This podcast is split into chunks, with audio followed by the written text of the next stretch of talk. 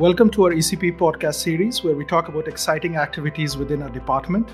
I'm your host, Santosh Pandey. Our guest today is Professor Aditya Ramamoorthy from Electrical and Computer Engineering at Iowa State University. Aditya, thank you for joining us today. We want to talk about your research in distributed computing, caching, data storage, and machine learning from a perspective that will be valuable to our student listeners. To start with, could you describe the field of distributed computing and what are some of the technical challenges in the present era? First of all, thank you, Santosh, for having me on this podcast series and for that kind introduction. So, regarding distributed computing, um, broadly, the idea is that you know nowadays we have a lot of uh, computational problems where you know the size of the problem you know is, is so large that there's no way you can actually solve it on a single computer. So, a very classic example of this is uh, you know if you think about training of machine learning models. Nowadays these models have you know like huge data sets. For example you know the way google does its uh, speech recognition for example they use a very huge data set you know that comprises data from many different users and they run machine learning models you know what they're called deep neural network models on them which are have like maybe billions of parameters.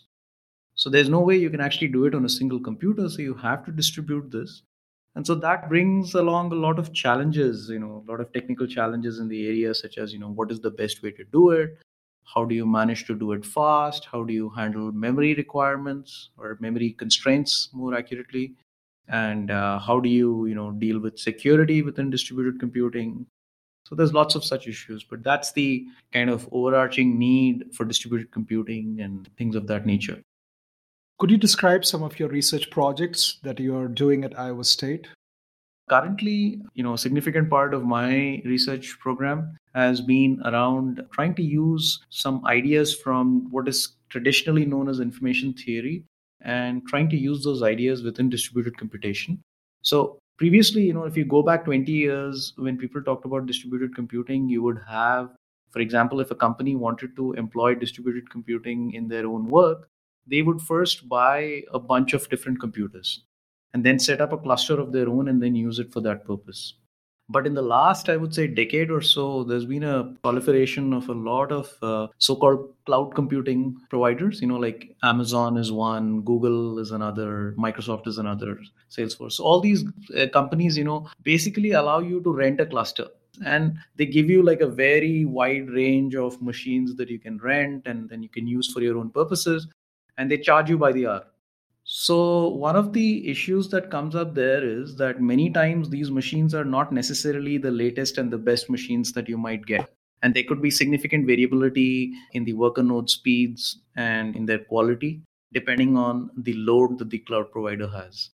For a distributed computing application, if you're not careful, then it could be that the overall job execution time is in fact dominated by the weakest worker, you know, or the slowest worker. So if you're not careful, then uh, you might have this effect dominate your entire computation. So one part of my work nowadays in the last two or three years or longer has been trying to understand how you can mitigate this effect, how you can employ distributed computation, but not really suffer from this effect that you're dominated by the performance of the slowest worker.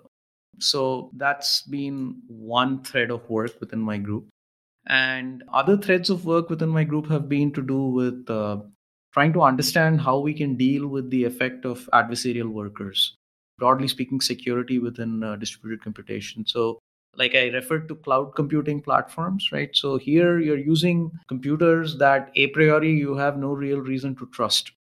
There is a chance that certain entities that you're using have been compromised either the data that you store on them can be leaked to other adversaries or they could be uh, trying to corrupt your overall job in such a way so that you can't do what you're trying to achieve. So the question there is you know how do you address these issues? So can you still compute in the presence of these adversaries? How do you do it? How do you do it efficiently? So that's that's another line of work. On a related question what are some of your accomplishments that you're proud of of late, we've had some, I would say, very uh, interesting findings within distributed matrix computations. So the idea is actually fairly straightforward. Actually, at least the problem statement is quite straightforward. let's suppose that you are computing just like a matrix vector multiplication or the product of two matrices how should you split them and how do you distribute them across multiple worker nodes such that you know first of all like i said this effect of the slowest worker slowing you down doesn't happen. And while doing that you know also wanting to make sure that the fidelity with which you recover this intended product whether matrix vector product or matrix matrix product that is robust to any kind of round off errors and so on and so forth. So recently there had been some work in several communities where they had discussed certain approaches and what we found in our group was that critically these are not numerically stable. So we found that they suffer from some very very serious issues when the dimensions of these matrices become very large or the size of the problems becomes very large. And uh, we were able to provide some very very interesting solutions to it which were backed up by theory and extensive experiments as well. So that was i would say kind of like a recent breakthrough in the area so, on a related question, where is matrix multiplication applied to, or is that pervasive throughout distributed computing? So, I would say basically matrix vector multiplication and matrix matrix multiplication, these two things are kind of like the workhorse of any kind of scientific computation that you do. So, let me uh, go back to that original training of machine learning models that I was telling you about basically the way you use or the way you train a large scale machine learning model is by a technique known as gradient descent which is like an optimization technique. And more often than not every iteration of gradient descent like every step of the algorithm of that is used for training involves either one or more than one uh, such basic matrix operations and also you know they appear across the board in things like scientific computation.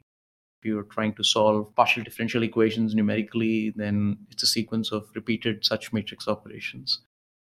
In general how is the research in universities and academia different from that in industry within this field?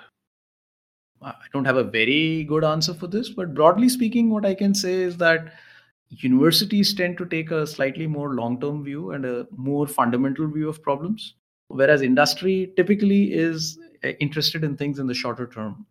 Especially, at least in the machine learning context, one critical difference is that companies have very massive infrastructures that they can use to great effect in some of these problems, which universities don't have that luxury. In many cases, it's a challenging uh, thing. But by and large, I think philosophically, in a within a university context we are trying to look at slightly more fundamental problems you know trying to understand problems from a more basic and fundamental perspective rather than trying to do exhaustive experimentation which sometimes is not feasible like i said or sometimes is not the end goal. So i think the difference is more of a time scale and also from the point of view of what we are really examining you know so are we trying to get a more fundamental understanding of but if something works then why does it work and how can we make it better? What are some fundamental limitations of the techniques? So what is your approach towards starting a new research project? Where do you identify new problems that are happening or how do you chase different solutions and how do you find what is the optimized solution? Is that through reading papers or is that through going to conferences or is that through industry collaborations? Anytime i've started something new it has to kind of be more organic from ground zero you know so basically uh, i have typically taken the approach of immersing myself in the basic literature in the area trying to understand what the you know the, what are the well established things that people have already figured out. And then yes i mean definitely attending conferences and talking to people who are working on topical problems or attending their talks that all helps helps tremendously but yeah i mean so there is always a startup phase where you are kind of floundering in the dark a little bit. But i think that's good and that's how it should be. So within the campus here and within the department itself what computing facilities that you have that support your research? I've had a kind of a mixed approach. So like i said a lot of my work has been motivated by you know a lot of issues people face within cloud computing platforms. We certainly use or we rent time on the cloud a fair bit specifically on AWS, uh, Amazon Web Services. But within Iowa State, there is a pretty big uh, high performance computing group, and uh, I have used their computing clusters as well.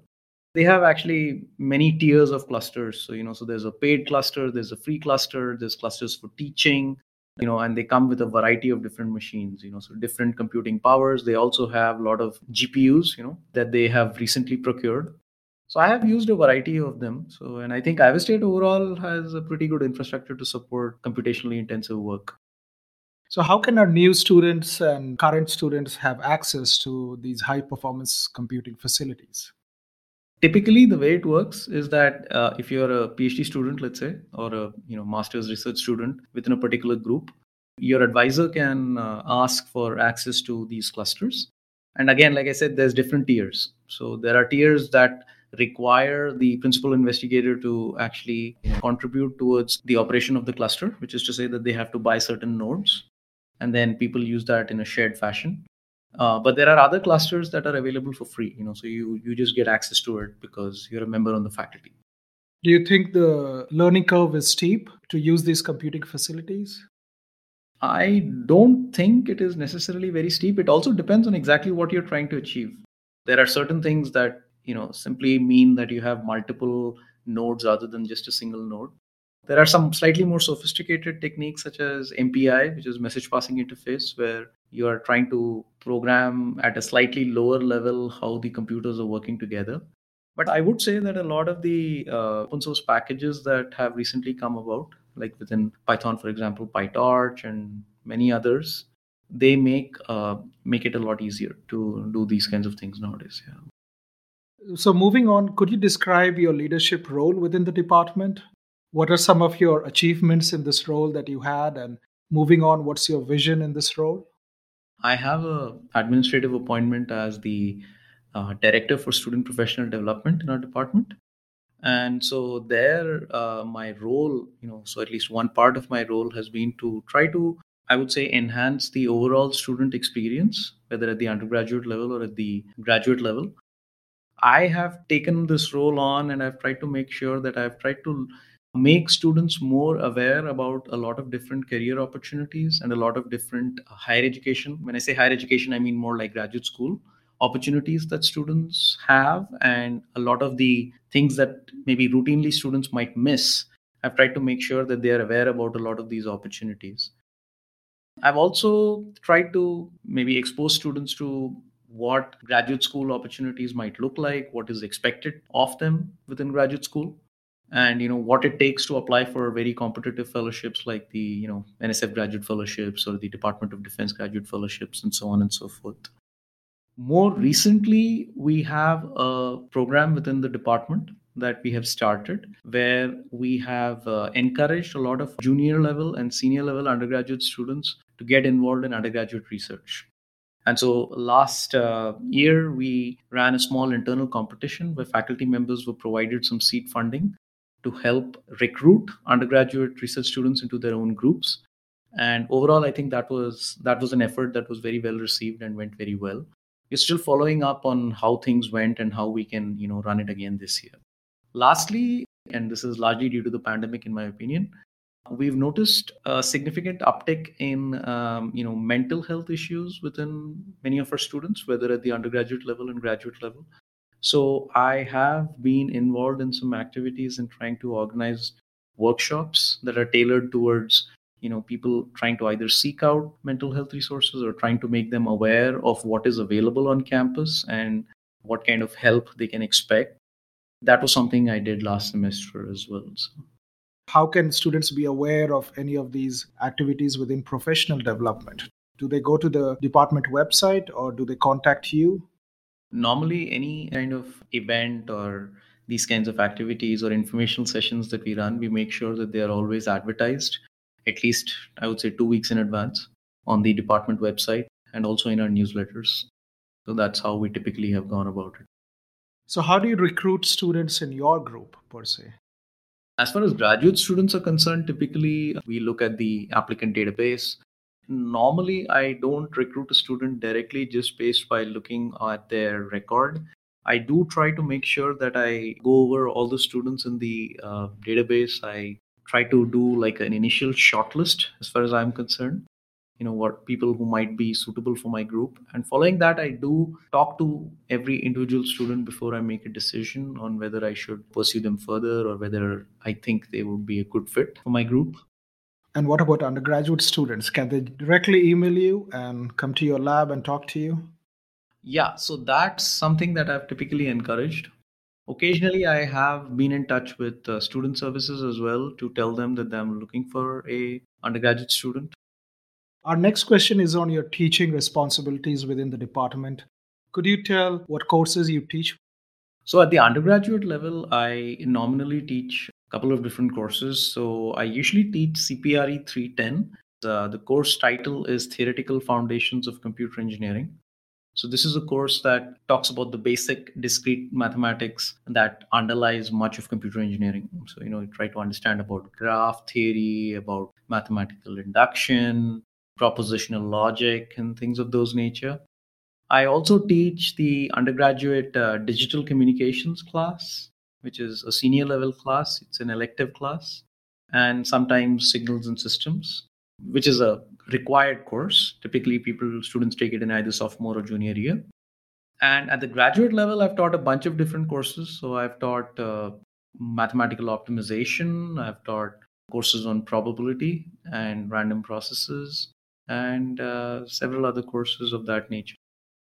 So, why is it important for our students to take these courses? As far as you know, CPRE 310, one that I just uh, spoke about, that's like a very very basic course. It's also a required course for computer engineering. So, I mean, it, it exposes you to all the basic building blocks of what you commonly use for programming, what you commonly use for proofs, trying to understand, you know, rigorously why some things work and some things don't work as far as signals and systems is concerned, that's again a required course for the electrical engineering majors. It's all about trying to understand waves, trying to understand signals and how to model them and how to process them. So, as a student, what skill sets are needed from my end to excel in this area? Do I need a strong programming background? Do I need a strong mathematics background? I think it's very hard to decouple these things. So, I would say that having a good handle on python programming or at least other one other programming language like c++ or java or something is almost like a necessity. It's almost like the english language. I think regardless of whether you are an electrical engineer or a computer engineer or even i would say a mechanical engineer i think these skills are very very important. So i view that as a very hardcore baseline. You know so if i view that as a baseline then yes being mathematically mature trying to be strong in your basic mathematical skills that goes a long way in making sure that you'll do well in our courses and also well overall in you know academics or industry. So a follow-up question what kind of career paths are chosen by your graduating students? Do they go into industry or they go into universities? I've had like seven phd students graduate uh, so two of them have gone on to more academic careers. So I have one student who has been a faculty member at Missouri Science and Technology on tenure track, and another student who's joining a postdoc position at Purdue soon. The other students that I have have gone on to industry.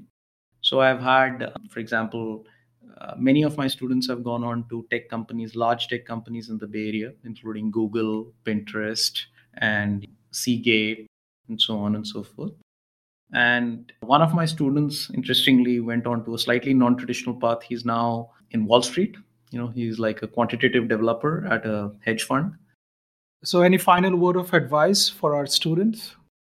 Yeah, so broadly, from an incoming student standpoint, I would say that we have a very good program here at Iowa State uh, with a lot of very interesting projects across different groups.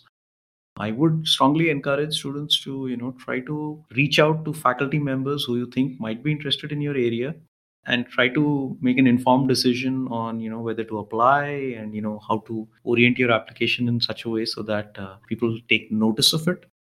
Overall, I think these are exciting times to be in the broad data science machine learning area. I think uh, there's a lot of scope for you know explosive growth in the area and i think if you're positioning yourself right I think you could be in for a very successful and rewarding career. Thank you. Thank you so much for your time. I think we learned a lot today. Thank you. Thank you.